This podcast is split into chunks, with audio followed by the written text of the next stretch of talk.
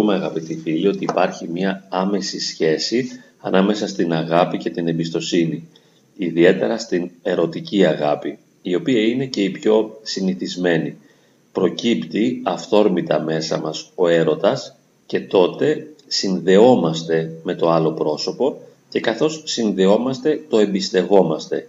Αν δεν εμπιστευτούμε το ερώμενο πρόσωπο δεν μπορούμε να νιώσουμε ανάπαυση δίπλα του η σχέση θα διαταραχθεί. Έτσι λοιπόν πιστεύουμε αυτό που λέει και ελπίζουμε ότι μαζί του μπορούμε να ζήσουμε ποιότητα. Πολλές φορές όμως αυτό αποδεικνύεται μια ανεδαφική προσδοκία, κάτι που δεν πραγματώνεται στο τέλος και καταλήγουμε στην απογοήτευση.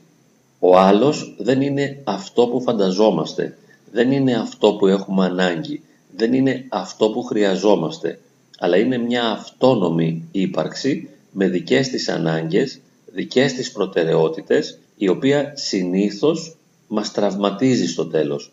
Μας τραυματίζει απλά και μόνο επειδή είναι ετερότητα, επειδή είναι διαφορετικότητα. Και όχι μόνο διαφορετικότητα, γιατί είναι ένας άλλος ξεχωριστός χαρακτήρας από μας, αλλά είναι μια διαφορετική ατομοκεντρικότητα, έχει έναν δικό του εγωισμό, έχει ως κέντρο το δικό του εγώ και καθώς έρχεται σε αντιδιαστολή, σε συνεχή αντιπαράθεση το δικό του εγώ με το δικό μου εγώ, προκύπτουν προστριβές. Αυτές είναι οι δυσκολίες που βιώνουμε συνήθως στις συντροφικές ερωτικές σχέσεις. Γι' αυτό όσο πιο έντονος είναι ο έρωτας,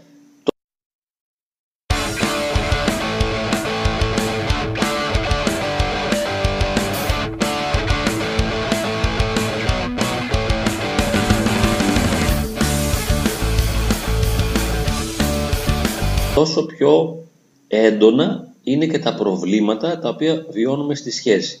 Και ο άλλος, ενώ στην αρχή είναι πηγή ενθουσιασμού, καταντά πηγή απογοήτευσης. Και αυτός ο οποίος μας πληγώνει περισσότερο είναι αυτός που εμπιστευθήκαμε περισσότερο, αυτός που αγαπήσαμε πιο πολύ.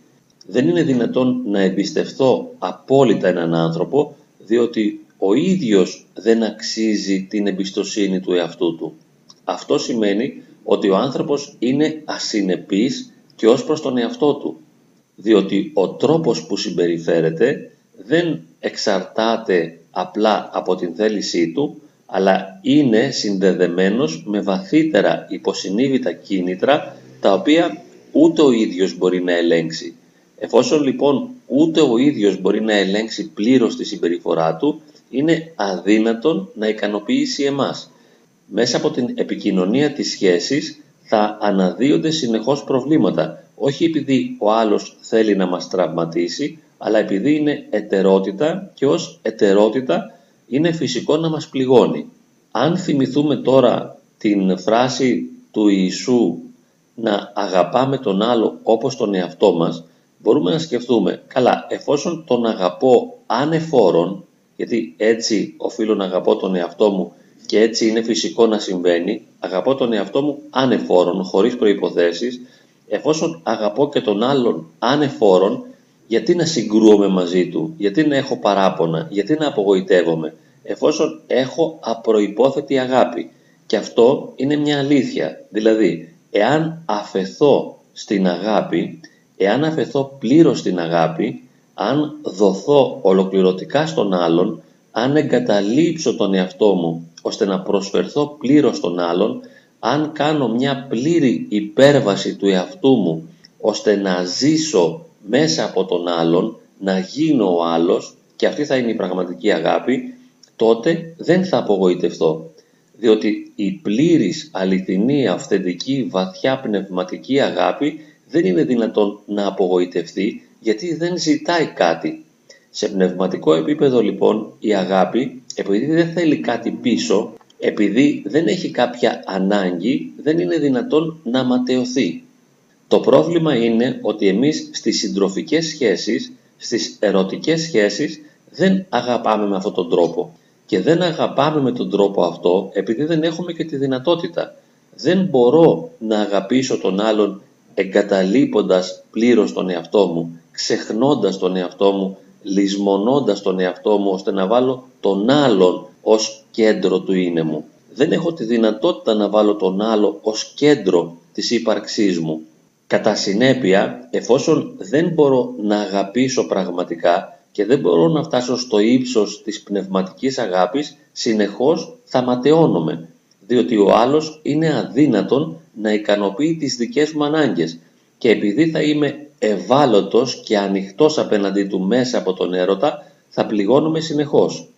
Έτσι λοιπόν, αντί να εμπιστευόμαστε τον άλλον, αντί να τον πιστεύουμε και αντί να ελπίζουμε ότι θα γίνει η χαρά μας και ότι αυτός ο άλλος θα συνεχίσει να μας δίνει χαρά, ελπίδα, κουράγιο, ενθάρρυνση και υποστήριξη, είναι καλύτερα από την αρχή της ερωτικής σχέσης να είμαστε επιφυλακτικοί, ώστε να προστατεύουμε τον εαυτό μας. Από την αρχή της ερωτικής σχέσης θωρακίζουμε τον εαυτό μας, όσο και αν αυτό έχει ερωτικό κόστος, απλά είναι αναγκαίο να γίνει ως αυτοπροστασία και προστατεύουμε τον εαυτό μας ώστε να αγαπάμε με ένα μέτρο, να αγαπάμε με επιφύλαξη.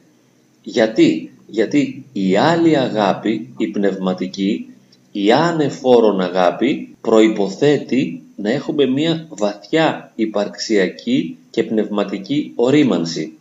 Η υπαρξιακή ορίμανση σημαίνει να έχουμε ένα καλά δομημένο εαυτό, ο οποίος έχει υψηλές αντοχές, δεν τραυματίζεται εύκολα, έχουμε έναν δυνατό εαυτό, ο οποίος δεν πάσχει με ευκολία, αλλά παλεύει δυναμικά την πραγματικότητα και κατά συνέπεια αυτός ο πολύ δυνατός εαυτός δύσκολα τραυματίζεται.